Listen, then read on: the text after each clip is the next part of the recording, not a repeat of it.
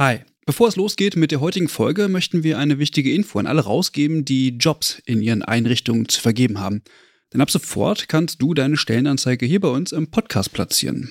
Wir finden das besser als Werbung, weil unsere treuen Hörenden damit Hinweise auf tolle Jobangebote bekommen und Unternehmen diesen Podcast nutzen können, um genau die Zielgruppe zu erreichen. Und wir nerven nicht mit Inhalten, die niemand hören will. Also eigentlich eine Win-Win-Win-Situation.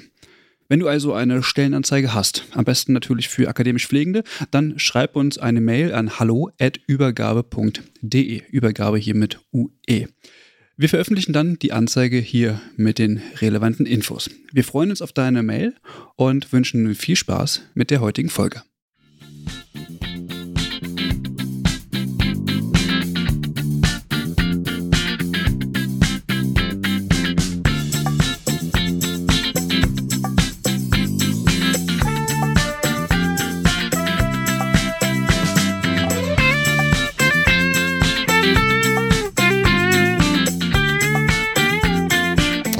Hallo und herzlich willkommen alle neuen und alten Zuhörenden zum äh, Übergabe der Podcast. Heute mit unserer elften Folge schon zu den Themen. Was haben wir denn so, Christian Schönes? Äh, das sind diverse Sachen heute. Sehr vielfältig, ne? Sehr vielfältig. Hallo Alex. Hi. Ähm, genau, also wir geben euch einen kleinen Rückblick zu unserer zehnten Folge. Mhm. Da waren wir am Junge Pflegekongress Ja, in Bochum. in Bochum, haben da sehr schöne neue Eindrücke von motivierten Auszubildenden, auch Studenten waren auch da, ne? Ja, Oder? Studierende waren auf jeden Fall auch da. Eine ganze Menge. Mhm. Okay.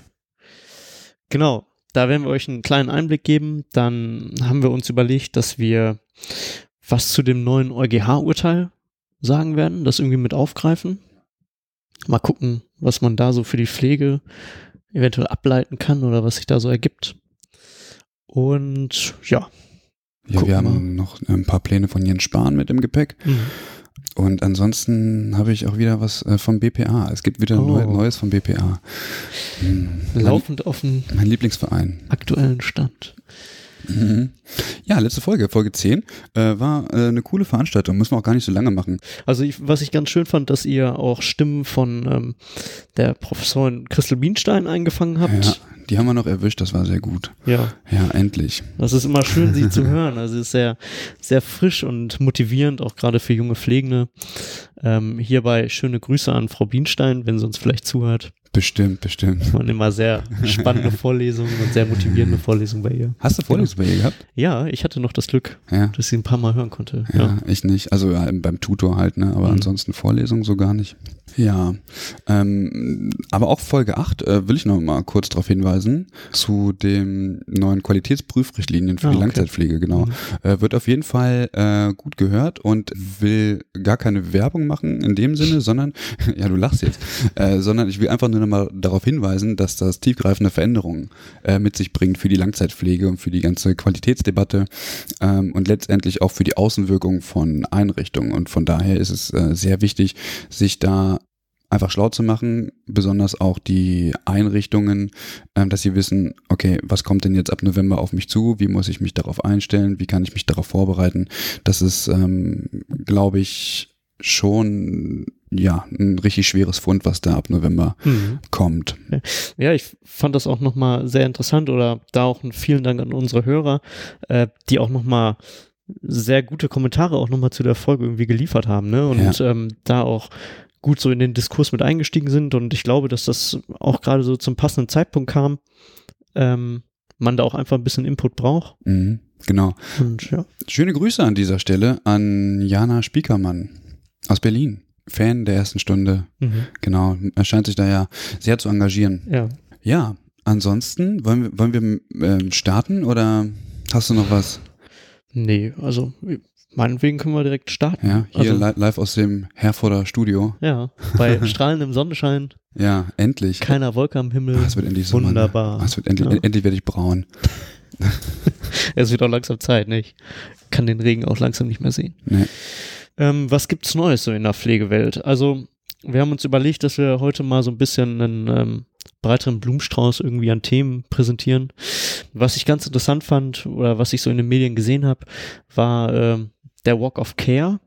Der äh, so zum 12. Mai stattgefunden hat. Und ich fand das sehr gut, dass in verschiedenen deutschen Städten sich einfach ganz viele junge Pflegende und auch irgendwie politisch interessierte Pflegende zusammengetroffen haben, um äh, einfach mal ein Zeichen zu setzen, sich für bestimmte politische Engate äh, Themen irgendwie einsetzen zu können und ähm, ja, da auch ein bisschen Werbung so für den Beruf gemacht haben. Und ähm, da gibt es ganz viele schöne Beiträge so im Netz zu.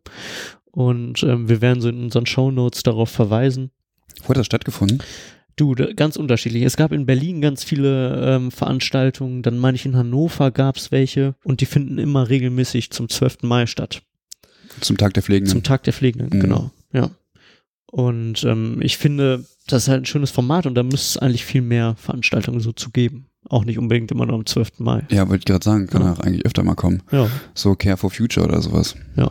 Fridays for Future. Fri Cares for Future. Nee, das wäre dann Friday for Care. Vielleicht so. Ja. Na gut. Vielleicht ähm, werden wir da jetzt gerade eine Bewegung losgetreten haben, die unaufhaltsam durch Europa. Hoffentlich. ja. Wir sind ja, das, ähm, ähm, das nehme ich jetzt Eva vorweg. Eva wollte das immer sagen, aber wir sind einfach Europas einflussreichster Podcast, Pflegepodcast, so viel mehr. Oh. Ja, ja, die Latte hängt hoch. Die Latte hängt hoch. Ja, da auch nochmal ein Hinweis zu unserer Folge zur Europawahl. Ja, Europawahl. Ne? Ja. Äh, dazu kann ich mal Folgendes sagen. Mm, unabhängig jetzt von der, von der Folge und möchte nochmal darauf hinweisen, äh, alle Leute, die das jetzt hören, geht morgen wählen. So, es ist bestimmt super Wetter und selbst wenn nicht, macht einen schönen Spaziergang irgendwie und geht in die Wahllokale und setzt eure Kreuze. Ganz wichtig, geht wählen. Ja. Ja. Genau. Wenn ihr, wenn ihr noch nicht wisst, wen ihr wählen sollt, weil es ähm, scheint ja doch ein etwas längerer Zettel zu sein, dann könnt ihr verschiedene äh, Angebote nutzen. Also zum Beispiel den Wahlomat, es gibt aber auch noch andere Möglichkeiten und zwar den Vote Swiper. Ähm, ich habe den ausprobiert. Ich habe den Valomat mhm. ausprobiert. Beim Valomat ist es so, du ähm, beantwortest da verschiedene Fragen, ähm, die so extrahiert sind aus den ganzen Wahlprogrammen. Mhm. Genau. Und dann kannst du hinterher noch eine Gewichtung machen und am Ende musst oder kannst du dann acht Parteien auswählen, die so in die Berechnung mit eingehen sollen. Und dann wird dir halt gesagt, welche Partei ähm, für dich sozusagen am besten ist. Mhm. Es gibt so ein kleines Ranking. Und was ich aber schön finde, ist äh, der Vote Swiper. Swiper. Ähm, den verlinken wir auch nochmal mit in die Shownotes, klar. Der hat keine Auswahl von acht Parteien, sondern der bezieht alle Parteien mit ein. Oh, das ist gut. Ja, ja, eben. Also da kommen dann tatsächlich auch mal so die kleinen Parteien, die man beim Wahlomaten wahrscheinlich niemals mhm. anklicken würde. Mhm. Und ich habe das gemacht und äh, habe das auch miteinander verglichen und das Endergebnis ist eigentlich vergleichbar und gleich, aber es sind eben auch noch die kleinen Parteien mit drin und es ist deswegen ähm, auch wichtig, ruhig mal einen Blick auf die kleinen Parteien zu werfen, weil es nicht wie im deutschen Wahlsystem ähm, eine 5%-Hürde gibt, sondern bei der EU, ähm, Europawahl ist die, ist die Hürde ins Parlament zu kommen einfach viel, viel, viel geringer und deswegen lohnt es sich auch mal ähm, einen Blick auf die kleinen Parteien zu werfen. Was aber in der EU-Folge, in der, in der Folge 9 nochmal klar geworden ist, dass es trotzdem Pflege einfach ein nationales Thema bleibt. Mhm. Also Gesundheit in einem größeren Kontext, klar, ist irgendwie EU, aber so runtergebrochen auf Pflege bleibt ähm, ein nationales Thema und kann die EU maximal flankieren. Klar, das sind ja natürlich auch viele Lebensbereiche irgendwie mit betroffen, ne? Also mhm. die auch irgendwie Polit oder wo Politik irgendwie Auswirkungen drauf hat und wo du auch immer so mit Gesundheit oder auch Pflege oder Versorgung irgendwie in Kontakt kommst. Ne? Das, genau, ja. genau. Und ähm, von daher äh, nochmal wählen gehen. Wählen, wählen, ja. wählen. Ganz wichtig. Das hat äh, also ganz lange gedauert, äh, bis man sozusagen Gebrauch davon machen kann. Und wir haben jetzt endlich diese Demokratie und ich finde, die sollte auch genutzt werden. Und deswegen ein großer Aufruf an alle, wählen zu gehen. Genau, gerade auf europäischer Ebene auch. Genau, eigentlich eine schöne Überleitung ähm, zum Thema, was wir jetzt aufgreifen wollten, was so in den letzten Tagen oder, ja genau, Tagen waren das, ne, nicht Wochen oder Tagen eher, so mit dem europäischen, mit dem EuGH-Urteil zu den Arbeitsbedingungen. Ah, ja. Mhm. Sehr ja. interessantes, heiß diskutiertes Thema. Äh, ähm, ja, wir haben uns überlegt, äh, da so ein bisschen offener irgendwie dran zu gehen und ähm, vielleicht zu gucken, was das, also wenn man das so heuristisch irgendwie bewertet, was das vielleicht für Auswirkungen so für den Einzelnen haben kann oder auch für eine Institution, zum Beispiel Krankenhaus oder Pflegeheim.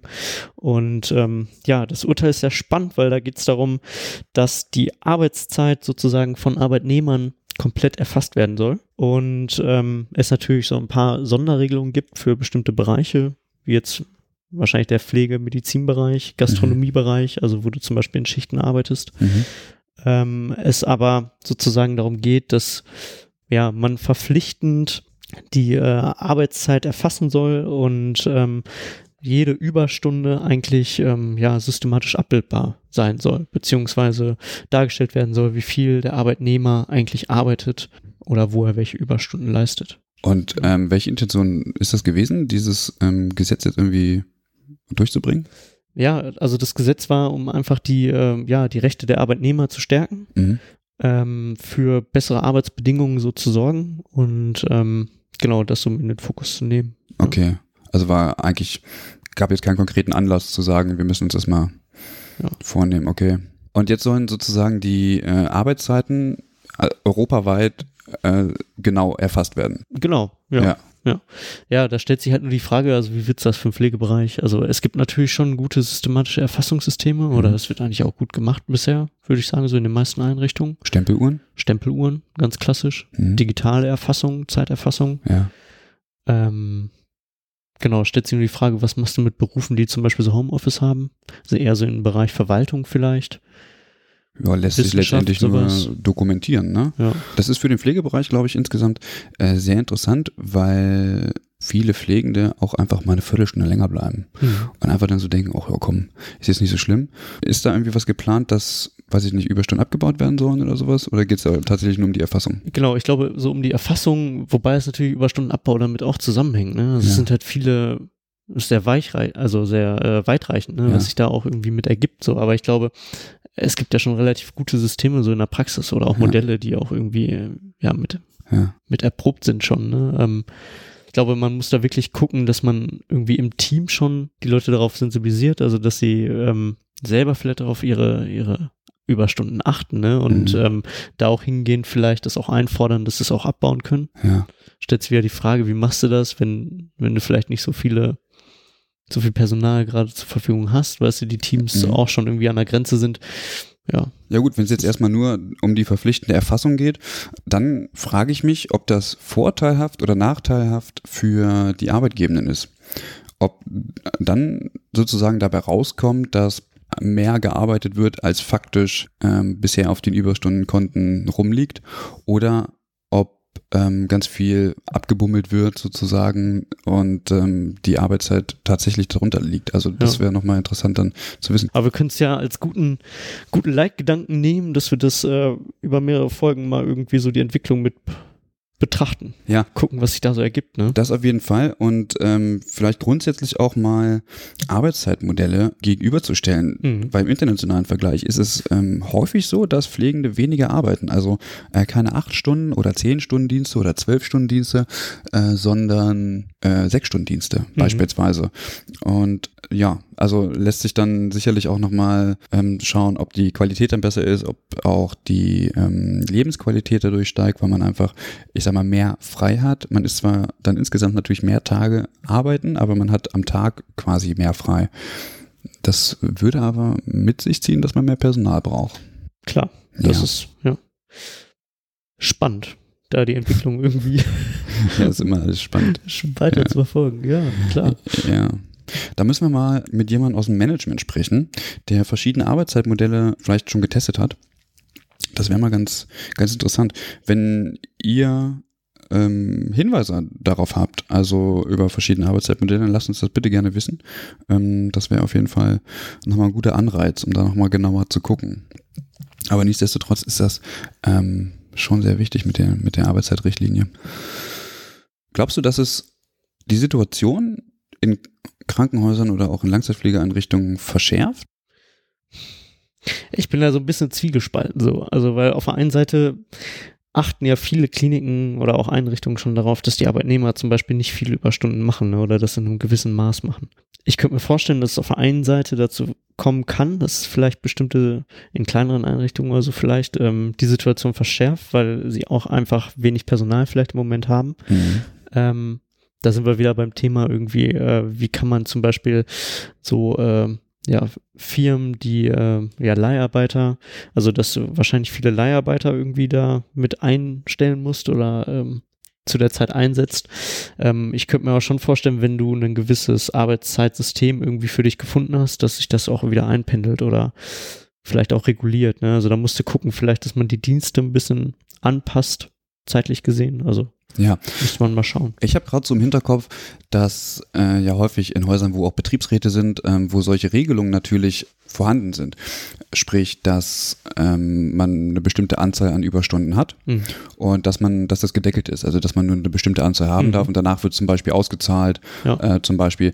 Und sollte das durch diese Richtlinie jetzt dazu führen, dass man quasi mehr Stunden aufbaut, mm, dann würde das ja bedeuten, dass äh, selbst diese Zahlen äh, angepasst werden müssen, weil sonst würde ja sozusagen jeder Arbeitnehmende mm, sozusagen in diese, in diese Falle laufen, im Grunde genommen, okay, das ist jetzt alles sehr genau und wird alles genau getrackt und dadurch komme ich jetzt sozusagen an die Grenze und andauernd wird mir unter Abzug von Steuern mhm. dann entsprechend mhm sozusagen jedes Mal die Überstunden ausgezahlt und ich möchte die vielleicht aber ähm, als Freizeit genießen. Mhm. Kann ich aber nicht, weil sonst der Dienst nicht gewährleistet ist.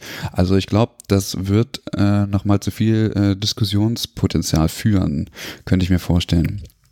Ja, ja also gerade natürlich im Bereich Pflege, aber ich kann mir das in anderen Bereichen natürlich auch gut vorstellen. Ne? Also wenn denk mal so an diesen Gastrobereich oder so, ja. wo du auch viel im Schichtsystem irgendwie arbeitest, ja. da es auch wenig Leute gibt, ne? Und ja, es wird interessant. Dann kommen wir zu einem weiteren Thema. Und zwar Jens Spahn. Jens Spahn, unser Bundesgesundheitsminister, ähm, hat im Moment ganz viel auf der Schippe. Ja, er hat das Thema Masern auf der, also Impf, Impfen, Impfpflicht, wie auch immer, ähm, ins Rollen gebracht. Er hat zum Beispiel das Implantateregister, das Hebammenreformgesetz, faire Kassenwahlgesetz und so weiter. Und er hat auch die Neuordnung des MDKs, das MDK-Reformgesetz vor. Äh, ich finde das bei Jens Spahn immer sehr interessant. Er sagt immer, wir müssen da und darüber reden, wir müssen da und darüber debattieren. Na Gott, keine drei Monate, dann ist ein Referentenentwurf fertig, fertig für ein Gesetz. Ja. So, ist immer das gleiche Muster bei ihm. Äh, ich finde, er muss sich da mal ein bisschen was Neues ausdenken. Nichtsdestotrotz äh, soll es ein Gesetz sein für bessere und unabhängigere Prüfungen. Äh, und da ist es so, dass äh, am 2. Mai 2019 der Referentenentwurf äh, entstanden ist. Und die nächsten Schritte dazu sind ähm, im Juni dann die Anhörung des im Bundesgesundheitsministerium und ähm, auch eine Stellungnahme der Deutschen Krankenhausgesellschaft. Und ähm, zu diesem Zweck haben wir mit Annemarie Fayado ein Interview geführt, weil es doch irgendwie ein scheinbar großes Thema ist in der Neuordnung. Also ähm, die Frage ist ja, wenn sich jetzt äh, der MDK von den Kassen trennen soll, was der Ziel ist, äh, was für eine was für Auswirkungen hat das auf die Pflegelandschaft oder auf die äh, Versorgungsstrukturen bei uns in Deutschland, weil der MDK ja schon eher eine Einrichtung ist, die viel Respekt genießt und viel zu melden hat. Und äh, dazu haben wir ein Interview mit Annemarie Fayado geführt und da hören wir mal rein. So, ich sitze jetzt hier mit Annemarie Fayado. Hallo, Frau Fayado. Hallo, hallo Herr Köcke. Hallo. Ich freue mich, äh, dass wir Sie als Expertin gewinnen konnten. Und zwar soll es heute nochmal um die Pläne von Jens Spahn gehen, ähm, die Krankenkassen von dem MDK zu trennen. Aber vorweg, vielleicht stellen Sie sich kurz vor. Ja, sehr gerne. Ja, Annemarie Fayado ähm, ist mein Name. Ich bin gelernte Altenpflegerin. Ich habe vor 15 Jahren mit der Ausbildung angefangen und habe dann irgendwann ähm, ja, berufsbegleitend Pflegemanagement studiert und kürzlich noch ein Masterstudium abgeschlossen im Fach Wirtschaftspsychologie. Ja, und bin ähm, im Prinzip heute als Beraterin für stationäre und ambulante Pflegeeinrichtungen tätig, bundesweit und ja, bin im Ehrenamt noch unterwegs und versuche da berufspolitische ähm, Entwicklungen zu begleiten, mitzugestalten, insbesondere auch jetzt im Deutschen Pflegerat seit zwei Jahren. Und freue mich, dass ich heute hier sein darf. Genau. Und Sie sind auch noch im Bundesverband äh, Pflegemanagement stellvertretende Vorstandsvorsitzende. Ganz genau. Richtig. Schön. Die Trennung des MDKs äh, an den Krankenkassen. Was hat eigentlich ähm, Jens Spahn dazu geführt, darüber nachzudenken? Also im Prinzip kann man sagen, gab es in der Vergangenheit immer wieder Streitigkeiten zwischen den Krankenhäusern und den Krankenkassen, aber auch Einrichtungen und, und den Kostenträgern oder dem MDK. Und da muss man sagen, also es ist schon schwierig für Krankenhäuser, äh, da auch saubere Abrechnungsprüfungen durchzuführen. Ähm, so, ja, also was dann natürlich, ähm, ich sage jetzt mal, von, vom medizinischen Dienst dann auch geprüft wird. Und äh, diese, diese Streitigkeiten sind natürlich sehr aufgefallen. Ähm, das war im Prinzip der Anlass dann dazu zu sagen, also eigentlich bräuchten wir einen medizinischen Dienst, der nicht abhängig ist von den Krankenkassen, sondern ähm, äh, im Prinzip eine unabhängige Institution ist. Mhm. Und sind das die einzigen Probleme gewesen, die jetzt dazu geführt haben, dass man das trennen möchte? Also meines Erachtens eigentlich nicht, sondern man könnte sogar noch darüber hinausgehen, also über die Abrechnungsprüfung an sich ähm, nämlich, äh, was bedeutet es eigentlich, wenn der medizinische Dienst dann auch ähm, Prüfungen durchführt, also Qualitätskontrollen durchführt oder zum Beispiel auch die Pflegebedürftigkeit einschätzt. Und da muss man natürlich sagen, ähm, es hat immer auch so ein Stück weit ähm, ökonomisches Interesse, wenn jetzt der medizinische Dienst der, der Krankenkassen dann vorbeikommt. Und äh, da kann man schon auch sagen, naja, es wird endlich mal Zeit, dass der medizinische Dienst ähm, unabhängig wird und es soll eine Körperschaft öffentlichen Rechts dann entstehen, ähm, sodass wir sagen können, ja, also wenn der medizinische Dienst jetzt zu einer Prüfung kommt, Qualitätskontrollen durchführt oder eben auch die Pflegebedürftigkeit einschätzt, dann wissen wir erstmal als, als Pflegefachkräfte oder auch als, als Pflegeeinrichtungen, ähm, die sind völlig frei von ökonomischem Interesse. Okay, ich bin eher davon ausgegangen, dass es irgendwie negative Auswirkungen haben kann. Sie sagen jetzt, das hat auf jeden Fall auch positive Züge. Das hat positive Züge tatsächlich. Also ich denke natürlich in erster Linie immer so ein bisschen an den Namen. Also wenn ich medizinischer Dienst der Krankenkassen höre, dann denke ich immer erst, naja gut, dann kommen wahrscheinlich Mediziner ähm, und die beurteilen jetzt erstmal hier die Pflegebedürftigkeit. Wenn sich jetzt aber der medizinische Dienst der Krankenkassen von den Krankenkassen löst, dann können wir natürlich vom Deutschen Pflegerat zum Beispiel auch noch sagen, naja, jetzt könnte sich eigentlich auch nochmal der Name ein bisschen ändern.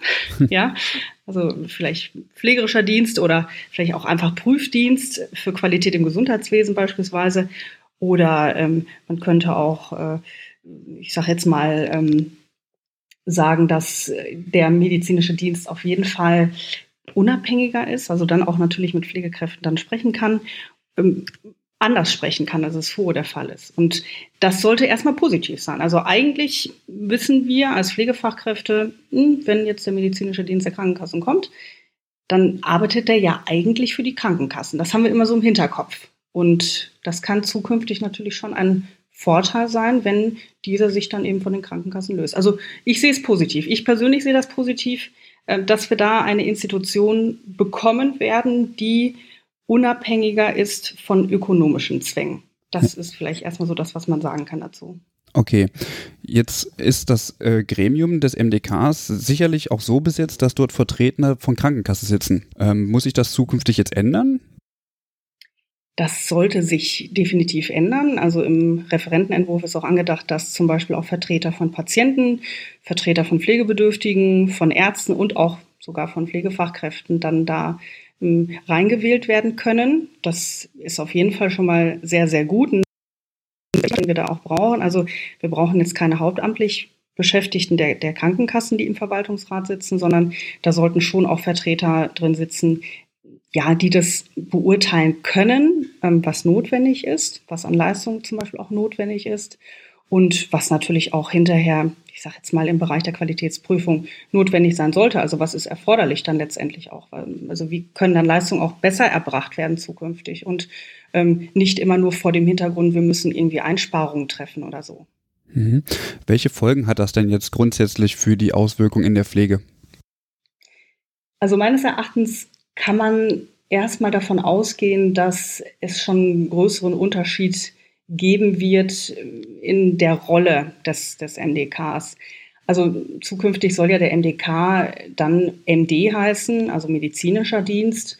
Und naja, wenn dann der medizinische Dienst zum Beispiel Qualitätsprüfung durchführt, sind wir ja in der Regel in den Pflegeeinrichtungen dazu angehalten, die Pflegedokumentation auch äh, entsprechend aufzubereiten um zum Beispiel Höherstufungen ähm, äh, ja, durchzuboxen, sage ich jetzt mal. Ne? Ähm, so, und der ähm, medizinische Dienst hat ja bisher dann ähm, die Begutachtung zum Beispiel bei der Einschätzung der Pflegebedürftigkeit durchgeführt, sieht sich dann die Pflegedokumentation auch an und ähm, bisher war es ja so, dass eben keine zufriedenstellenden Ergebnisse äh, dann zustande gekommen sind. Also da wird, wird dann im Prinzip eine Pflegedokumentation begutachtet und dann fehlen vielleicht so ein paar Punkte, um von Pflegegrad 4 in Pflegegrad 5 zu bringen.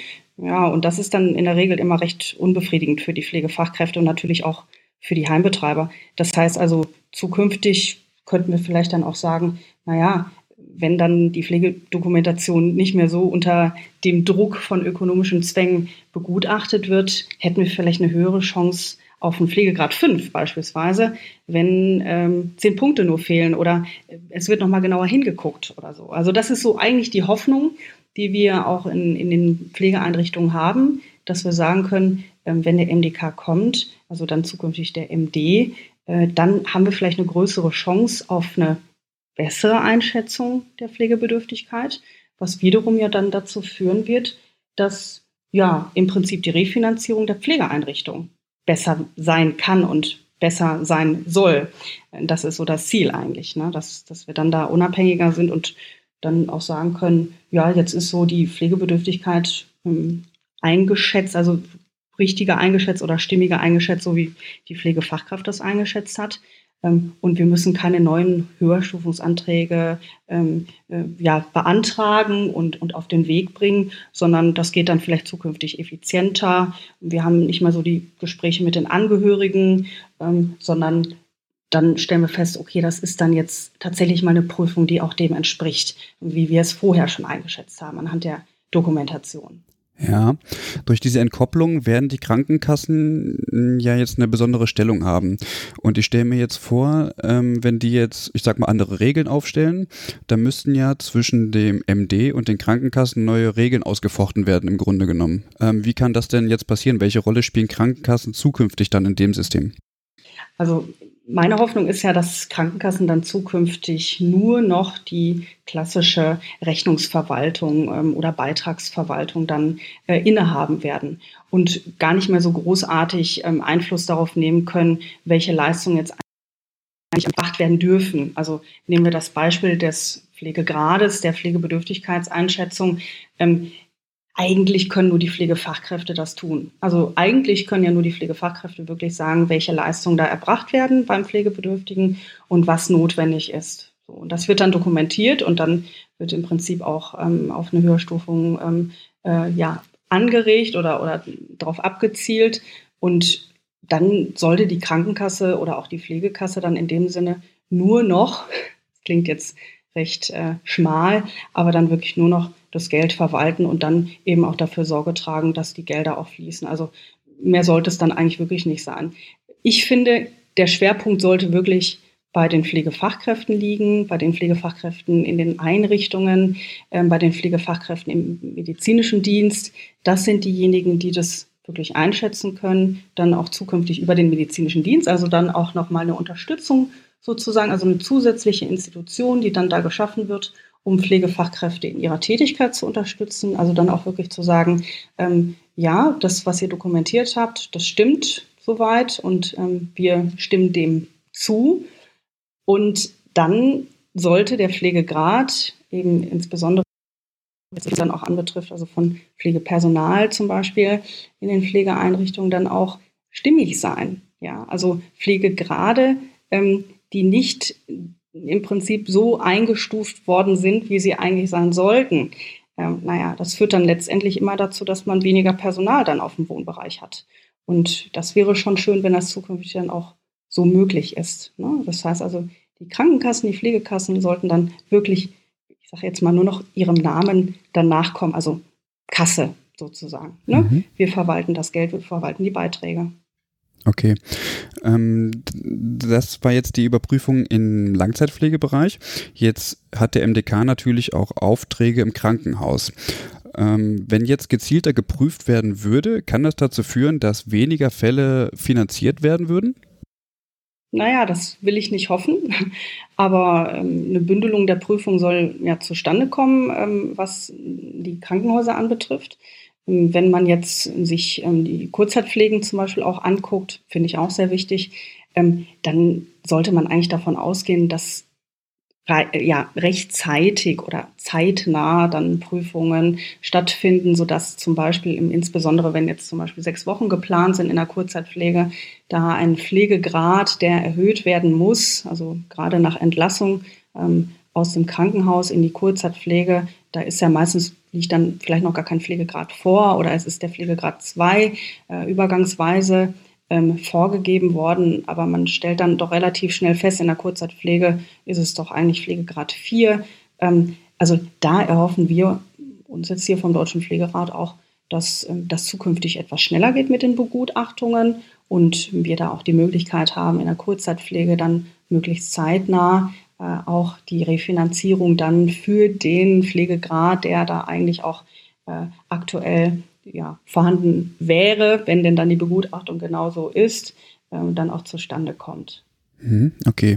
Jetzt äh, sieht dieser Gesetzesentwurf ähm, auch eine bundesweite Statistik vor zu Abrechnungs- und äh, Prüfungsgeschehen. Wie soll diese Statistik denn im Detail aussehen? Das ist eine gute Frage. Also da habe ich jetzt leider noch gar keine ähm, Unterlagen vorliegen und ich selber habe in den Referentenentwurf geguckt. Ähm, da ähm, ist jetzt aber soweit noch nichts wirklich Konkretes ähm, ausgestaltet. Ähm, das kann ich Ihnen leider nicht beantworten. Okay. Ähm, soweit ich weiß, ähm, wird die DKG, die Deutsche Krankenhausgesellschaft, am 30.06. dazu eine Stellungnahme äh, nehmen oder machen. Mhm. Ähm, genau. Gibt es noch andere Gremien, die sich dazu äußern werden? Also ich hoffe ja immer, dass der Deutsche Pflegerat dann auch dabei ist. Also wenn gerade der Deutsche, die Deutsche Krankenhausgesellschaft oder auch der Spitzenverband der Krankenkassen zum Beispiel gefragt wird, ähm, das sind ja die Selbstverwaltungsorgane, ähm, ja, okay, ne, die kennt man und die werden in der Regel dann immer gefragt. Aber schön wäre es natürlich auch, wenn der Deutsche Pflegerat dann auch genauso gefragt wird und genauso auch eine Stellungnahme dazu abgeben kann. Und da sind wir natürlich als Ratsmitglieder trifft. Und wir versuchen auch, uns da einzubringen und regelmäßig äh, Stellungnahmen dann auch dazu ähm, zu liefern. Das ist so unser ja, Anliegen im Prinzip. Okay. Dann war es das, glaube ich. Vielen Dank, Frau Fayado. Ja, danke Ihnen. Gerne, gerne. Und dann bis zum nächsten Mal. Ja, vielen Dank, Herr Köpke. Ja, vielen Dank für das Interview. War sehr, Danke sehr informativ. Auch. Ja, also das sind die Bestrebungen, ähm, den MDK jetzt äh, von äh, den Kassen zu lösen. Ich glaube, da wird es äh, zukünftig noch sehr, sehr, sehr viele, hm, noch sehr viel Gesprächsbedarf geben. Könnte ich mir gut vorstellen. Ja, da werden wir mit Annemarie Fayado sicherlich nochmal ein Interview führen, mhm. weil ich glaube, dass das da sehr häufig noch ähm, ja, dazu führt, äh, dass ich da so ein bisschen was, was ruckeln muss. Genau. Nächstes Thema. Überschrift. BPA fordert Care Card für ausländische Pflegende. Also ich will da, dazu gar nicht äh, gegen den BPA äh, was, was sagen, so grundsätzlich, ähm, sondern ähm, ich wollte einfach mal, ich sag mal, deren, deren Sichtweise kurz darstellen und das nochmal gegenüberstellen, ähm, was da bereits äh, vorhanden ist. Und zwar fordert der BPA der Bundesverband Private Anbieter ist ein Verein. Übrigens, dieser Verein hat ein Investitionsvolumen von 24 Milliarden. Okay. Ja, ja, genau. Ja, das ist ja schon ja, das ist, eine stolze äh, nicht, Summe. Ja, auf jeden Fall. Und Bernd Meurer als Vorsitzender mhm. ist auch in den Vorständen, ich sag mal, er ist da Vizepräsident und so weiter von mhm. den ganzen Kooperationspartnern vom BPA. Also der ist, okay. seit, der ist seit 97 im Vorstand vom BPA. Seit, ja. Der weiß Bescheid ja, frischer Wind ist manchmal auch nicht verkehrt. Ja. Genau, also Bernd Meurer sagt, angesichts ähm, der Personalnot und so weiter ist es halt dringend erforderlich, ähm, dass die Politik eine sogenannte Care Card beschließt. So, und äh, Hintergrund ist, dass ausländische Pflege, Pflegende Zugang zum deutschen Arbeitsmarkt erleichtert werden sollen, äh, sagte Bernd Meurer. Das Interessante daran ist, dass er sagt, okay, als Beitrag zur mhm. Lösung des Problems ist es halt wichtig, den Einsatz von Assistenzkräften deutlich zu erhöhen. Beziehungsweise deren Einsatz dann durch diese CareCard zu ermöglichen. Mhm. Und da muss ich intervenieren und sagen, okay, wir brauchen vielleicht einen einfacheren Zugang von Pflegenden aus äh, dem Ausland, aber leider nicht nur Assistenzkräfte. Und wenn das jemand sagt, der ganz viele private Heime sozusagen mhm. vertritt, dann muss ich mich fragen, warum möchte man denn eigentlich nur auf Assistenzkräfte den, den Zugang, Fokus. ja, ja. Der, sich fokussieren, genau. Weil das nagt ja dann an der, an der Qualität. Also scheinbar mhm. ist hier Qualität erstmal so überhaupt gar kein Thema, sondern okay, wir brauchen mehr Menschen, wir brauchen mehr Köpfe, ja. so und ähm, die sollen nach Möglichkeit irgendwie aus dem Ausland kommen und auch nur an Assistenzberufen arbeiten. Und das finde ich irgendwie ziemlich Banane und auch in der Folge 9, da will ich nochmal kurz drauf eingehen, haben wir ja einige Stimmen auch äh, gesammelt und das äh, haben wir mit Franziska auch kommentiert, mhm. dass man sich sehr wohl darüber Gedanken machen muss, ob das überhaupt sinnvoll ist, aus dem Ausland Menschen abzuwerben, wo sie dort eigentlich sozusagen gebraucht werden. Also wer das nochmal nachhören möchte, dem sei Folge 9 da nochmal ans Herz gelegt. Haben die denn schon ähm, ja, was zu der Kerk halt gesagt? Also, wie, wie soll die gestaltet sein? Gibt es irgendwie eine, einen befristeten mhm. Zeitraum? So weißt du, wie darüber habe ich, nee, darüber habe ich okay. keine, darüber habe ich keine Information, aber äh, worüber ich Information habe, ist, dass es die Möglichkeit bereits gibt. Und jetzt kommen wir nämlich zum, zum Knackpunkt dieser mhm. ganzen Geschichte. Und das finde ich eigentlich äh, super interessant, weil es einfach jetzt nicht mehr den PPA betrifft, ja. sondern ähm, das Ausbildungsniveau in Deutschland. Also wir kommen mhm. damit dann einfach zu einem ganz anderen, zu einer ganz anderen Ebene. Und zwar gibt es diese sogenannte Blue Card mhm. äh, in Europa. Und die kannst du halt beantragen und damit darfst du dann in Deutschland arbeiten. Mhm. Da gibt es Regeln, wann man die bekommen kann. Ähm, beim Auswärtigen Amt beispielsweise kann man das sehr gut nachlesen.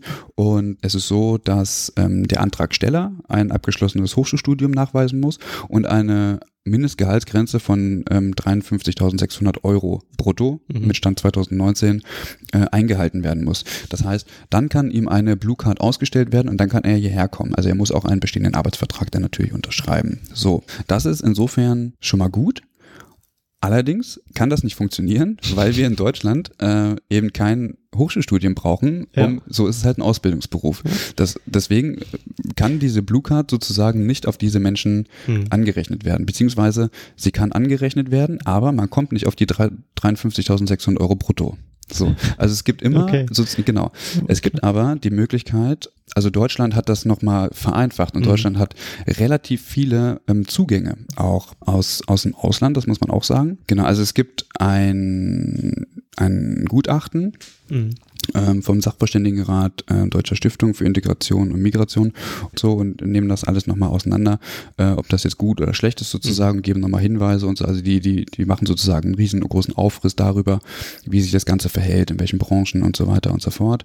Das ist relativ ähm, gut übersichtlich und sagen aber auch, okay, dieser, dieser ganze Umgang und so weiter mit der Verwendung der Blue Card, der muss einfach nochmal überdacht mhm. werden, mhm. so, weil eben für einige Berufe das gut ist, mhm so, wenn man dafür ein Hochschulstudium braucht, aber für andere Berufe, wo man eben kein, da kann man diese Blue Card einfach nicht nutzen. Und mhm. deswegen auch der Gedanke vom BPA völlig ähm, nachvollziehbar, hier so eine Care Card einzurichten. So, das bedeutet, normalerweise müsste man die Blue Card ja eigentlich nur ändern und mhm. sagen, okay, ähm, die und also normalerweise, wenn ich jetzt ähm, daran denke, wenn zum Beispiel jetzt ähm, aus einem anderen europäischen Ausland, haben die ja das Hochschulstudium. Mhm. So, können aber hier sozusagen nicht arbeiten, weil es hier sozusagen kein Hochschulstudium ähm, braucht und auf die 53.000 Euro nicht kommen. Deswegen können Pflegende und erst recht dann natürlich Assistenzkräfte mhm. halt hier nicht herkommen. Das heißt, es ja. muss eine andere Karte her, die ähm, ja äh, die Zugangsvoraussetzung einfach so niedrig hält, dass der BPA damit zufrieden ist.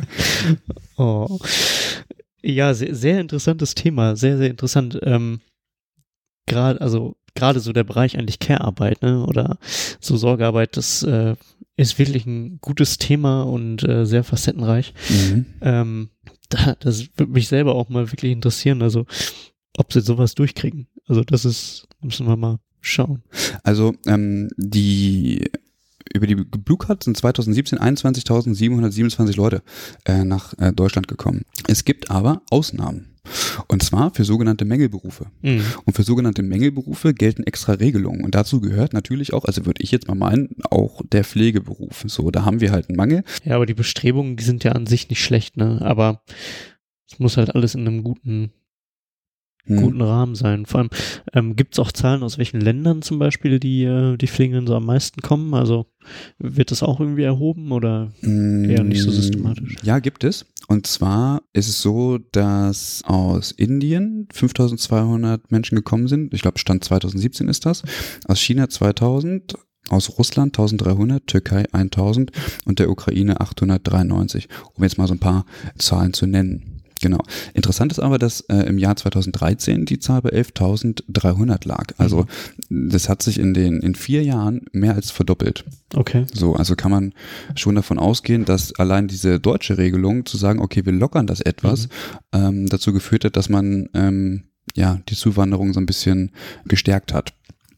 Das auf jeden Fall, das muss man wirklich sagen. Und das finde ich auch insgesamt ganz gut. Jetzt ist nur also man muss auch gewisse Sprachkenntnisse für einige Berufe zum Beispiel nachweisen, das ist auch ganz wichtig. Und jetzt wäre die Idee, diese Blue Card so anzu, abzuändern, dass man zum Beispiel, gut, Sprachkenntnisse halte ich für sehr sinnvoll in der Pflege so, aber dass man zum Beispiel das finanzielle Kriterium mhm. für den Mangelberuf einfach anpasst, dass man mhm. sagt, okay, wir nehmen nicht mehr 53.000, sondern wir nehmen für den Mangelberuf setzen wir das runter auf 35.000 brutto mhm. oder ähm, also jährlich.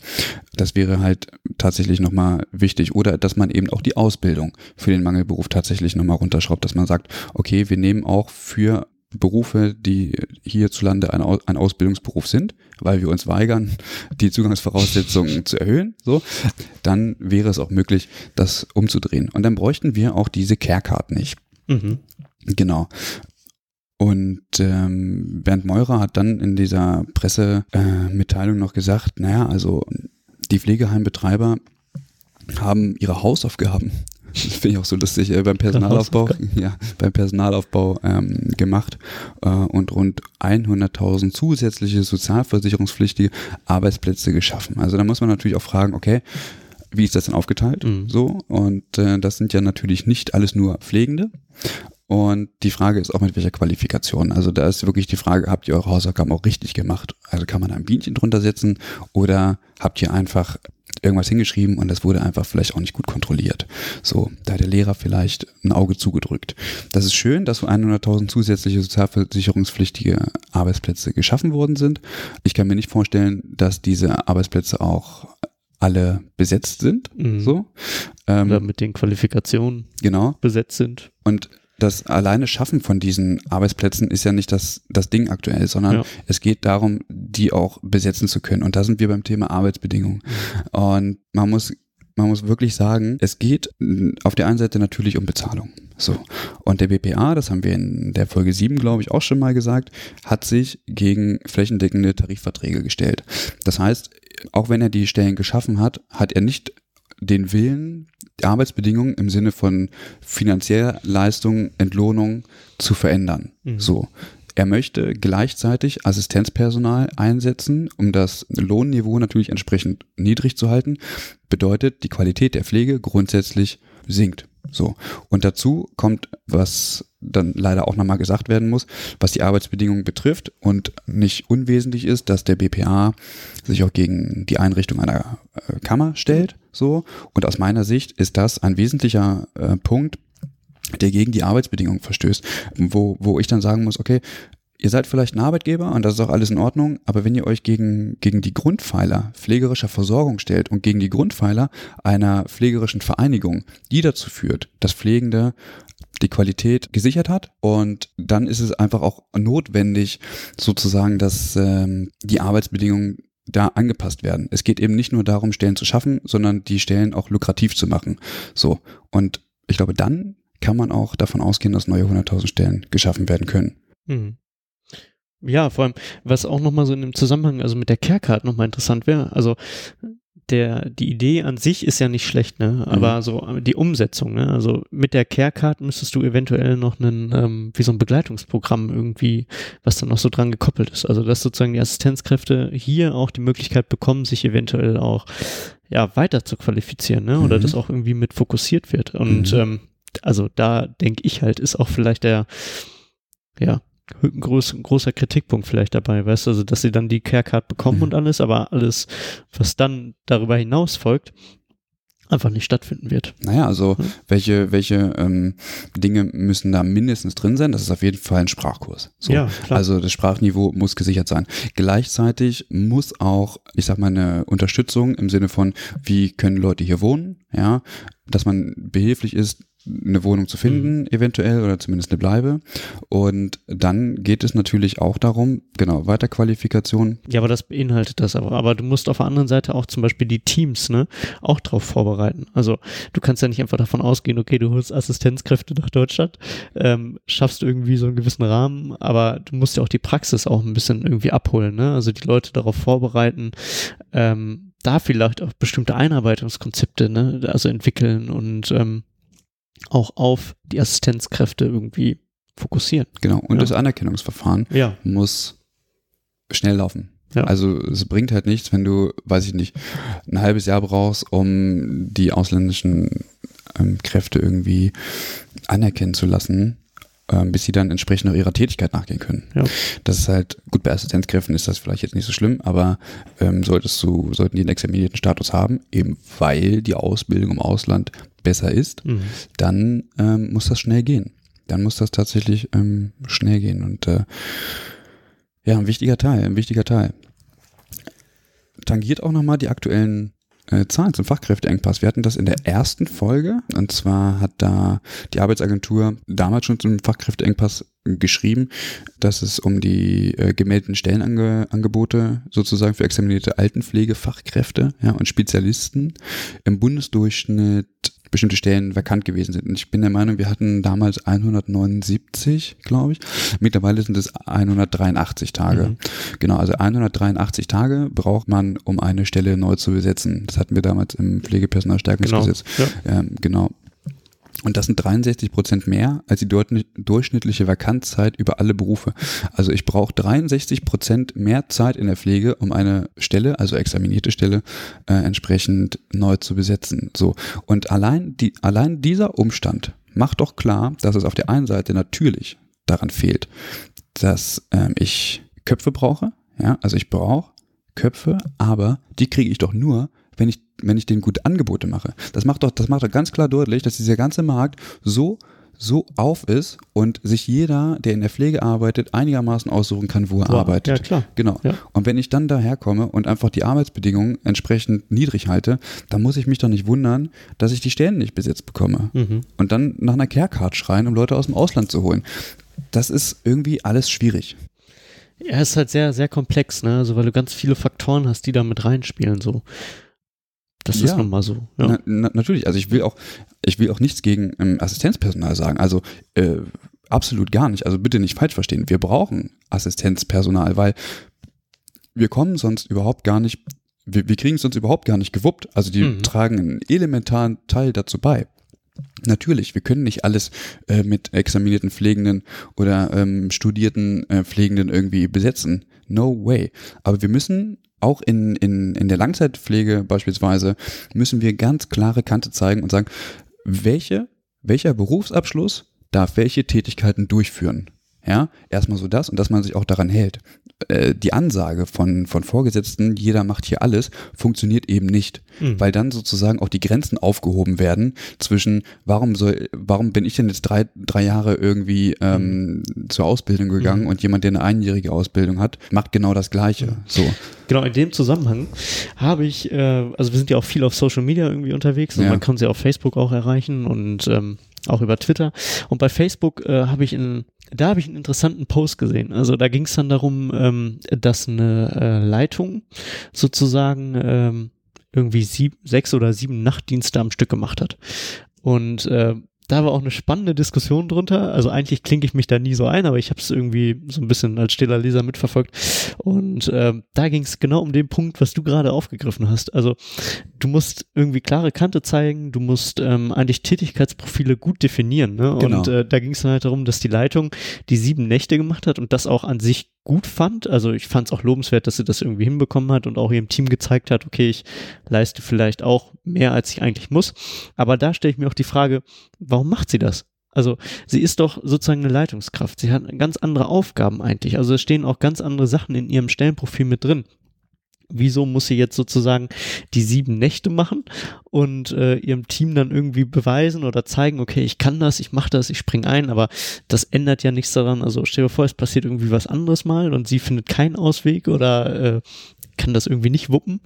Ähm, ja, das widerspricht doch eigentlich dem, ihrem Führungsstil oder müsste doch eigentlich so dem sozusagen dem ja. ihre Aufgabe als Leitung widersprechen. Ich ne? weiß, was du meinst und ich, ähm, also ich kenne jetzt den Zusammenhang äh, von, von diesem Posting nicht. Ich könnte mir vorstellen, dass es vielleicht eine Dilemmasituation Mhm. ist. Also, dass man auf der einen Seite eben das Personal nicht hat, der Dienst muss aber abgedeckt sein und sie ist halt diejenige, die dafür Sorge tragen muss. Ja, aber doch keine sieben Nächte, so, weißt du, das ist. Äh, Ja, das ist Ja. dann vielleicht auch, weiß ich nicht, vielleicht eine Führungsschwäche. Also ich will das jetzt nicht unterstellen, so, Ja. aber man kennt die Zusammenhänge nicht. Aber natürlich, und das ist das Problem, wenn, wenn du dann sozusagen diesen Dienst übernimmst, dann fällt natürlich äh, deine, deine Führungsposition weg. So, also du kommst dieser Arbeit nicht nach, im besten Fall musst du es halt nacharbeiten, hast dann wieder mehr Arbeit und so weiter und so fort. Und deswegen ist es wichtig, dass es eine klare Aufgabentrennung Mhm. gibt. Also man kann Pflegemanagement nicht umsonst studieren. Also man kann den Pflegefachwirt deswegen machen, weil man dann dazu ausgebildet ist, auch Pflegemanagement zu machen. Natürlich hat man vorher vielleicht eine pflegerische Ausbildung, aber es ist halt nicht mehr die Tätigkeit. Mhm. Also wenn wir Pflegewissenschaftler und Pflegewissenschaftlerinnen, äh, wir können auch äh, am Patienten arbeiten. So, das geht alles. Aber unsere Aufgabe ist es eben nicht mehr so Patienten und Patientinnen zu pflegen. Des deswegen gibt es diese verschiedenen Bereiche, weil es einfach strikt getrennt ist. Und da muss wirklich in solchen Einrichtungen auch ganz klar gesagt werden, wer hier was macht. So, das finde ich ist ein, ist ein elementarer Teil von Qualifikationsmix. Ähm, also wir können uns Qualifikationsmix an die, an die Backe schmieren, wenn es nicht gelebt wird. Ja, nur so kann das auch funktionieren, ne? Also wenn du wirklich deine, die Aufgaben abgrenzt, Ja. Tätigkeitsprofile definierst. Ja. Und Einarbeitungskonzepte schaffst, um auch die Leute in der Praxis zu halten. Das bringt ja nichts, dass du einfach nur ausschreibst oder so und auf der Suche nach Leuten bist, wenn du sie nicht halten kannst, wenn sie nach irgendwie, weiß ich nicht, einem halben Jahr die Einrichtung oder die Klinik den Träger wieder verlassen müssen. Aber das können sie ja gerne machen, weil der Ja. Markt ist offen. Ja, klar. So, äh, weiß ich nicht, das Heim nebenan beispielsweise lockt mit fünf Tagen mehr Urlaub und 500 Euro brutto mehr. Mhm. So, dann braucht man sich nicht wundern. Großes Thema auf jeden Fall. Und äh, daran merkt man aber auch, wie, wie, wie komplex diese Thematik ist und wie das auch alles irgendwie zusammenhängt. Also das äh, ist unglaublich. Und ich bin der Meinung, wir brauchen keine Care Card, sondern wir müssen die ähm, gegebenen Punkte anpassen und dann geht das, aber man muss eben darauf aufpassen, dass man die Punkte so anpasst, dass man Menschen holt, die auch äh, entsprechend ja unseren Anforderungen ja hier eingesetzt werden können. Naja, egal. Nächstes Thema. Äh, Gewerkschaft. Und zwar äh, hat Verdi ja, also als äh, Dienstleistungsgewerkschaft, ähm, ein paar, eine Handvoll Pflegende sozusagen, die sie da vertreten. Und es gibt jetzt Bestrebungen, eine eigene oder zumindest Ideen, eine Gewerkschaft zu gründen, die aus den Reihen der Pflege kommt. Also eine, eine Okay. reine Gewerkschaft für Pflegende. Genau. In Anlehnung an den Marburger Bund haben die sich Bochumer Bund genannt und da habe ich ähm, mit Benjamin Jäger ein Interview geführt dazu. Ich würde sagen, da hören wir einfach mal rein. Erzähl doch mal, was ist denn der Bochumer Bund und äh, seit wann gibt es das Projekt eigentlich und was steht äh, eigentlich so dahinter? Ja, also der Bochumer Bund ist, äh, war eine Idee, die wir vor zwei Jahren hatten, als wir uns ein bisschen mit dem Thema ähm, Organisation von Pflegenden ähm, oder von Pflegekräften eben beschäftigt haben. Und wir kamen darauf, dass es etwa, ich glaube, es gibt ungefähr 100 äh, Einzelorganisationen in der Pflege. Äh, das ist alles sehr zersplittert und ein Großteil der Pflegekräfte ist einfach überhaupt nicht organisiert. Und dann haben wir uns überlegt, was würde es brauchen, damit Pflegekräfte motiviert werden, sich auch zu engagieren oder zu organisieren, weil ja auch ein Großteil nicht in Verdi ist beispielsweise. Und dann haben wir in Anlehnung an den Marburger Bund damals ähm, den Vereinsnamen gewählt Bochumer Bund und haben uns dann 2017 gegründet. Mhm. Jetzt hast du äh, Marburger Bund schon mal erwähnt. Ähm, habt ihr da mit denen zusammen schon irgendwie was gemacht, geplant, gesprochen oder sind Ideen, sich da dem Marburger Bund in der Sektion Pflege beispielsweise anzuschließen oder wollt ihr komplett eigenständig sein? Nein, wir haben schon vor, komplett eigenständig zu sein.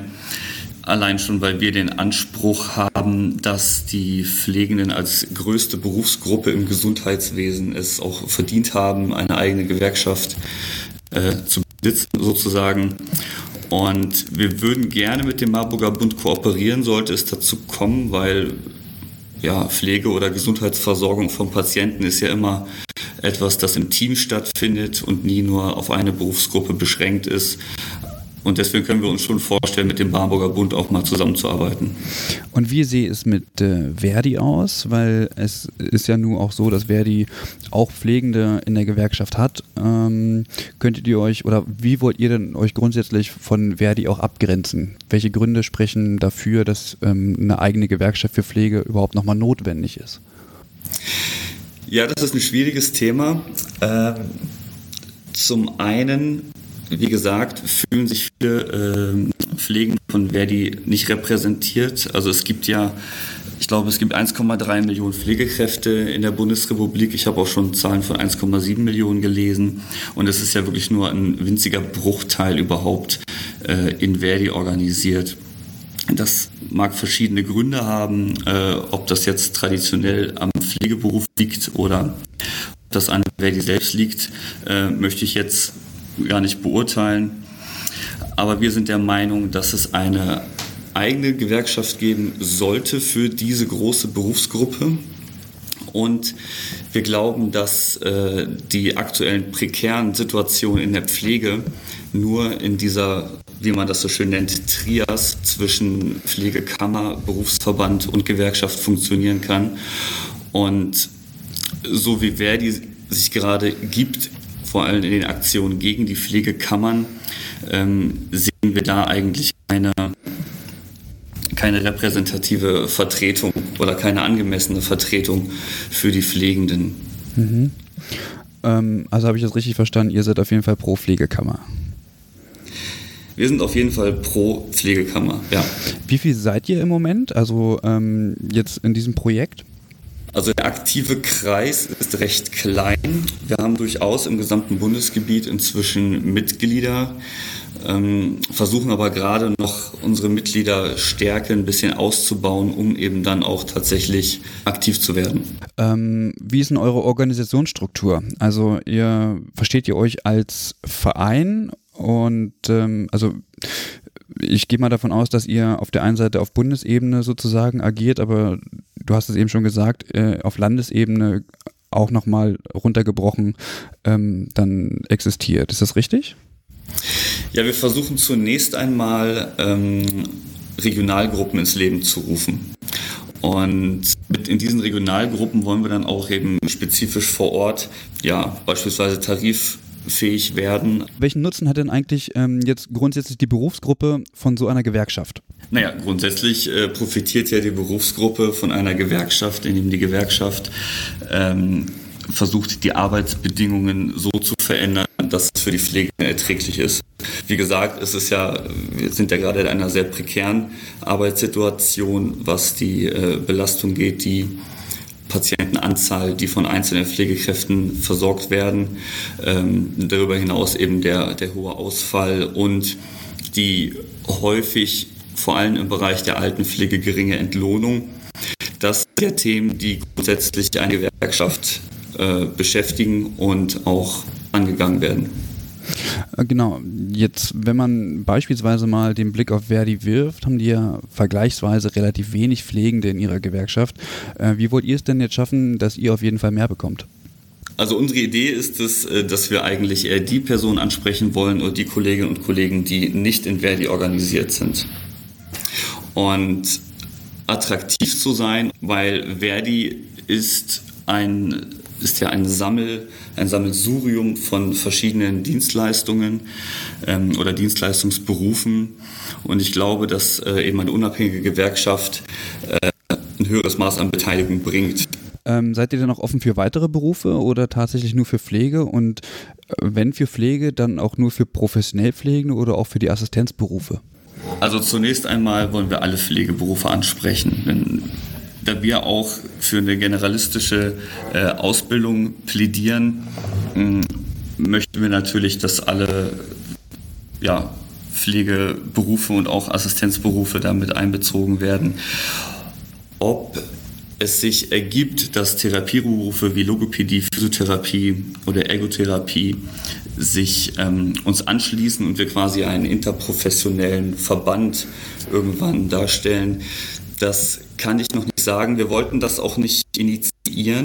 Wir haben es grundsätzlich nicht ausgeschlossen, aber ich denke, wenn da Bestrebungen sein sollten, müssten entsprechende Vertreter der Berufe äh, auf uns zukommen und mit uns gemeinsam dann das erarbeiten. Wie kann man denn äh, Mitglied werden und äh, wie kann man euch finden? Also Mitglied werden kann man über ein Formular auf unserer Internetseite. Wir sind, da wir noch kein Büro haben, eigentlich nur digital aufgestellt. Das heißt, dieses Formular müsst ihr ausfüllen, äh, ausdrucken, unterschreiben und äh, einscannen und zurückschicken per E-Mail. Das ist ziemlich problemlos. Uns kann man finden über die Homepage äh, bochumerbund.de, die wir gerade auch noch mal ein bisschen aufgehübscht haben. Wir haben leider noch nicht viel Inhaltliches draufstehen zurzeit, weil wir auch noch so ein bisschen in der äh, Findungsphase sind. Wir suchen auch noch aktuell viele Ehrenamtliche, die uns in diversen Bereichen der Organisation und auch des Aufbaus unterstützen. Mhm. Ähm, was genau sucht ihr da? Ja, also wir haben überlegt, wir würden uns gerne demnächst so eine Art Brainstorming-Team einrichten, wo wir uns äh, auch stärker mit den inhaltlichen Themen auseinandersetzen, was wir tatsächlich dann nachher nach außen auch vertreten wollen. Äh, auch wesentlich konkreter als das, was wir jetzt schon haben. Dann möchten wir gerne die Online-Präsenz ausbauen. Wir sind jetzt zwar auf Twitter aktiv, aber wir würden das gerne in andere soziale Netzwerke noch weiter streuen und für unsere Homepage brauchen wir noch jemanden, der uns da kreative Unterstützung leistet. Also das sind eigentlich alle Bereiche, die irgendwie ähm, ja, für eine Organisation wichtig sind. Okay. Weil wir selber ja auch noch Studierende sind und deswegen auch nur sehr begrenzt aktuell Zeit haben. Wir stehen alle kurz vorm Staatsexamen. Da ist das etwas schwierig, nebenbei das noch alles zu managen. Ja, okay. Ähm, was kostet denn der Spaß? Also mit welchen Kosten äh, müssen dann, ich sag mal, die Mitglieder äh, rechnen? Zurzeit haben wir, äh, also wir haben es recht gering angesetzt, auch ein bisschen als Anreiz. Also monatlich für Auszubildende oder 450 Euro Jobber oder äh, Studierende ist es gegenwärtig 1 Euro. Äh, Vollzeitarbeitende oder auch Teilzeitarbeitende wären jetzt mit 4 Euro monatlich dabei. Allerdings überlegen wir da gerade noch, ob wir das irgendwie neu definieren, ob es vielleicht sogar sinnvoll ist, äh, Beiträge auf freiwilliger Basis ähm, anzubieten, sodass die Mitglieder selber das zahlen, was sie zahlen können und wollen. Da sind wir aber noch in der Diskussion gerade. Mhm. Ähm, ab wann seid ihr denn ungefähr arbeitsfähig? Also ich denke jetzt gerade ähm, daran, dass wenn ihr jetzt eine gewisse Anzahl an Mitgliedern habt und ähm, dann es zu einem Streik kommen sollte, ähm, dann wärt ihr als Gewerkschaft in der Rolle, die Gehälter ähm, auszugleichen. Ähm, ab, fühlt ihr euch da demnächst zu imstande oder welche Vorlaufzeit wird das wahrscheinlich alles noch brauchen? Nun, das steht und fällt ja auch mit der Anzahl der Mitglieder, die wir dann insgesamt haben. Und die Frage ist auch, in welchem Rahmen wir in naher Zukunft dazu fähig sind, äh, Tarifverhandlungen zu führen und gegebenenfalls auch zu streiken. Äh, vielleicht ist es da an der Stelle zunächst einmal sinnvoll zu schauen, ob man äh, in einzelnen, bei einzelnen Arbeitgebern zunächst einmal die Arbeitssituation verbessert oder die da die Tarifverhandlungen führt, was natürlich dann finanziell auch für die, äh, ich nenne es erstmal Streikkasse, nicht ganz so eine große Belastung wäre. Also wir rechnen jetzt nicht damit, äh, dass wir eine gigantische Eintrittswelle bekommen und äh, ein ganzes Bundesland bestreiken. Wir gehen eher davon aus, dass sich das zunächst vielleicht auf einzelne Betriebe beschränkt, wo wir dann aktiv werden und eine hohe Anzahl von Mitgliedern haben. Ja, das war Benjamin Jäger vom Bochumer Bund und ähm, über seine Bestrebungen, dort eine Pflegegewerkschaft aufzubauen. Alex. Ja, sehr interessante Idee. Ja. ja. Ähm, ist eine inter interessante Idee. Ich äh, frage mich nur, wie Sie Pflegende dazu äh, bewegen wollen, mh, da einzutreten. Also wenn ich sehe, es gibt einen Verdruss in den DBFK einzutreten, beispielsweise. Also Sie mhm. haben natürlich viele Mitglieder so, aber eben nicht die Pflegenden. Es gibt einen Verdruss, irgendwie pro Kammer zu sein, so. Ähm, also es, äh, ich glaube, es ist schwierig, Pflegende dazu zu bringen, in etwas einzutreten. Nicht umsonst hat Verdi ja wahrscheinlich nur eine Handvoll äh, Pflegende in ihren eigenen Reihen. Ja, der, der Gedanke ist mir auch gerade gekommen so. Also und auch, es ist, glaube ich, auch schwer. Also du hattest das ja auch angesprochen, zum Beispiel mit dem Lohnausgleich so. Mhm. Ähm, sie sind natürlich auch in ihrer Aufbauphase. Also mhm. da muss man mal schauen, wie sie sich entwickeln und da auch irgendwie positionieren und ob sie die Leute auch abholen können. Also sie brauchen auf jeden Fall irgendwie eine Identität so. Also ja. wofür stehen sie? Was wollen wir so erreichen, um auch irgendwie attraktiv für Pflegende zu werden? Ne? Ja. Und da kam mir so der Gedanke, dass wir ja vielleicht mal so einen historischen äh, Blick vielleicht darauf werfen können, also Verweis mhm. zu Pflegehistorie im, in der Deutschen Gesellschaft für Pflegewissenschaft, ähm, wie sich überhaupt so die Selbstorganisation in Gewerkschaften oder auch berufspolitischen mhm. Verbänden äh, in der Pflege so historisch gestaltet hat, weil ich könnte mir halt vorstellen, dass da auch historisch gesehen ähm, man daraus vielleicht auch lernen kann. Also wie, mhm. wie baue ich eine Gewerkschaft auf? Ähm, wie erreiche ich die Leute? Also es ist ja vielleicht auch nicht ohne Grund so, dass wer die äh, eine relativ große Sektion für Pflege hat oder mhm. da auch einfach Leute organisiert, ne, um vielleicht auch die Pflege, den pflegerischen Einfluss dort auch bündeln zu können, so, ne? Ja. ja. Ähm, also ich finde die Idee an sich löblich, mhm. muss im Nachgang aber sagen, mh, aufgrund der genannten Probleme und wahrscheinlich wirklich sehr langwierigen äh, Unternehmung äh, da auch genügend Pflegende zu vertreten, ähm, könnte das schwierig werden. Und deswegen habe ich so im Hinterkopf, ob man nicht mit dem Marburger Bund ähm, eher was macht. Also dass man ähm, mit der Idee an den Marburger Bund tritt und sagt, jo, also wir wollen irgendwie weiß ich, die Pflege irgendwie auf gewerkschaftlicher mhm. Ebene vertreten. Und ob man da beim Marburger Bund dann eine extra Sektion Pflege macht und die aber auch so abgrenzt, dass man sagt, okay, wir haben nichts mit dem, mit den Ärzten oder mit den mhm. Ärztinnen zu tun, sondern wir sind eigenständig, wir sind Pflege, ja. Grundsätzlich aber unter einem Dach arbeitet, weil wir sind Ärztinnen und Ärzten nicht fern und äh, mhm. man muss auch mal darüber nachdenken, ob es nicht sogar sinnvoll ist, dann auch entsprechend auch Therapieberufe mit einzubeziehen. Das finde ich tatsächlich wichtig, weil letztendlich ist das Ziel, also das machen nicht alle Pflege, aber das Ziel ist ja die Gesundheitsversorgung von Menschen und vielleicht wäre es dann einfach gut, einfach eine Gesundheitsgewerkschaft zu haben. Ja, dem Marburger Bund vielleicht neu denken. Genau, so, ne? genau, weil die haben entsprechende Strukturen ja. und sich dem anzuschließen halte ich für für sinnvoll. Ob das zu mehr Zulauf führt, weiß ich nicht. Aber du fängst nicht bei Null an, wenn es darum geht, im Vertrauen zu werben. Genau. Und das finde ich einfach ähm, ganz gut. Und ich habe auch das Gefühl, dass es dazu führen kann, dass Medizin und Pflege sich vielleicht ein Stück weit annähert.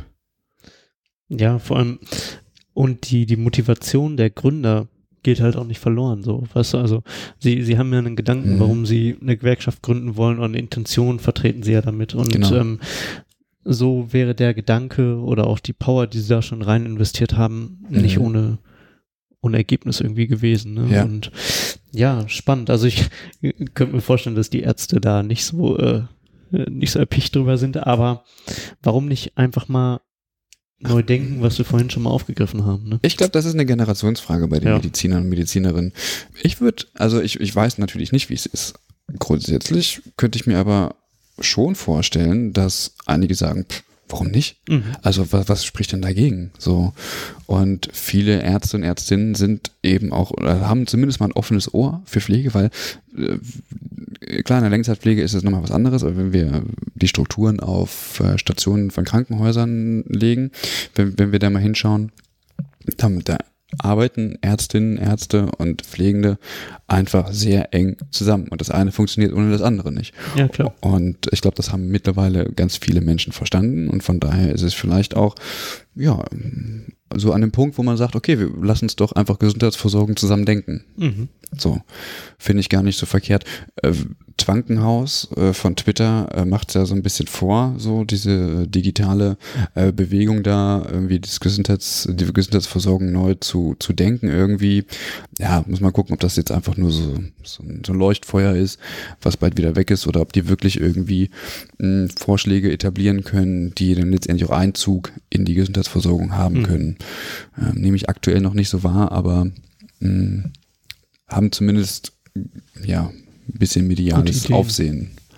Ja, und gute Ideen, was natürlich daher kommt, dass viele dabei sind, also Therapieberufe sind dabei, Ärztinnen, Ärzte, Pflegende sind dabei, aus verschiedenen Disziplinen und daher kommt dann natürlich ein großer Blumenstrauß zusammen. Genau. Ja, mal, mal, mal gucken, äh, wie es läuft. Auf jeden Fall könnt ihr gerne auf bochumerbund.de äh, euch mal umschauen. Da gibt es auch ein Eintrittsformular, wenn ihr Interesse habt. Kostet nur 4 Euro, wenn man da Interesse hat, ähm, die Leute zu unterstützen. Ähm, da gibt es auch ein paar Aufrufe auf der Homepage zur Mitarbeit. Ähm, also wenn ihr Bock habt, da irgendwie die Leute zu unterstützen, meldet euch bei Benjamin Jäger beispielsweise oder bei auf bochumerbund.de. Die werden wir in den Shownotes auch nochmal verlinken.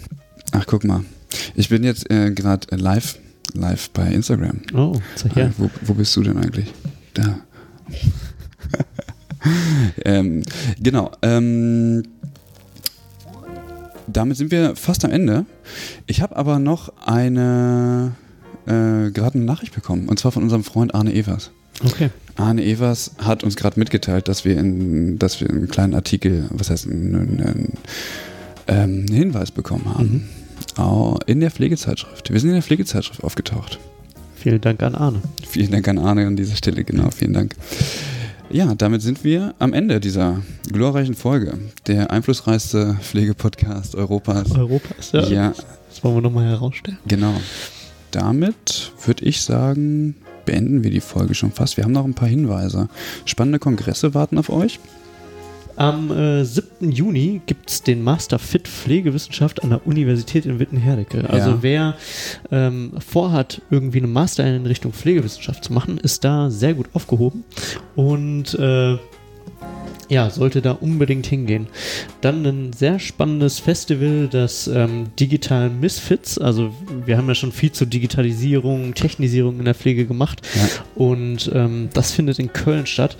Da äh, treffen zum einen Experten, aber auch Leute, die sich für Themen rund um die Digitalisierung in Gesellschaften interessieren, aufeinander und äh, können da in kreativen Austausch kommen. Also sehr spannendes, ähm, sehr spannende Veranstaltung. Dann ähm, gibt es von der DGP, Deutsche Gesellschaft für Pflegewissenschaft, zum einen den 10. DGP Hochschultag. Da ist ein Call for Abstracts und der findet in Münster statt am 8.11.2019. Und auch sehr spannend, auch relativ neu von der DGP, äh, pflegewissenschaftliche Karrierewege, Wissenschaft als Beruf. Ähm, da findet die erste Veranstaltung am 11.10. in Hamburg statt. Mhm. Und ähm, da treffen zum einen Praktiker, aber auch Studierende oder auch Absolventen aufeinander und äh, können schauen ähm, oder es werden Karrierewege dargestellt, zum Beispiel im Bereich Pflegewissenschaft, ähm, aber auch praktische Tätigkeiten in der Klinik, also wie gesehen zum Beispiel, was machen Stabsstellen, Pflegewissenschaft, ähm, sowas. Wie können zum Beispiel Karrierewege innerhalb der Universität oder Fachhochschule Mhm. dargestellt werden und ja, sehr spannend. Auf jeden Fall hingehen. Ja, perfekt. Kommt alles in die Shownotes. Ähm, dann könnt ihr euch das auf jeden Fall nochmal in die Kalender schreiben, den Terminkalender schreiben, genau.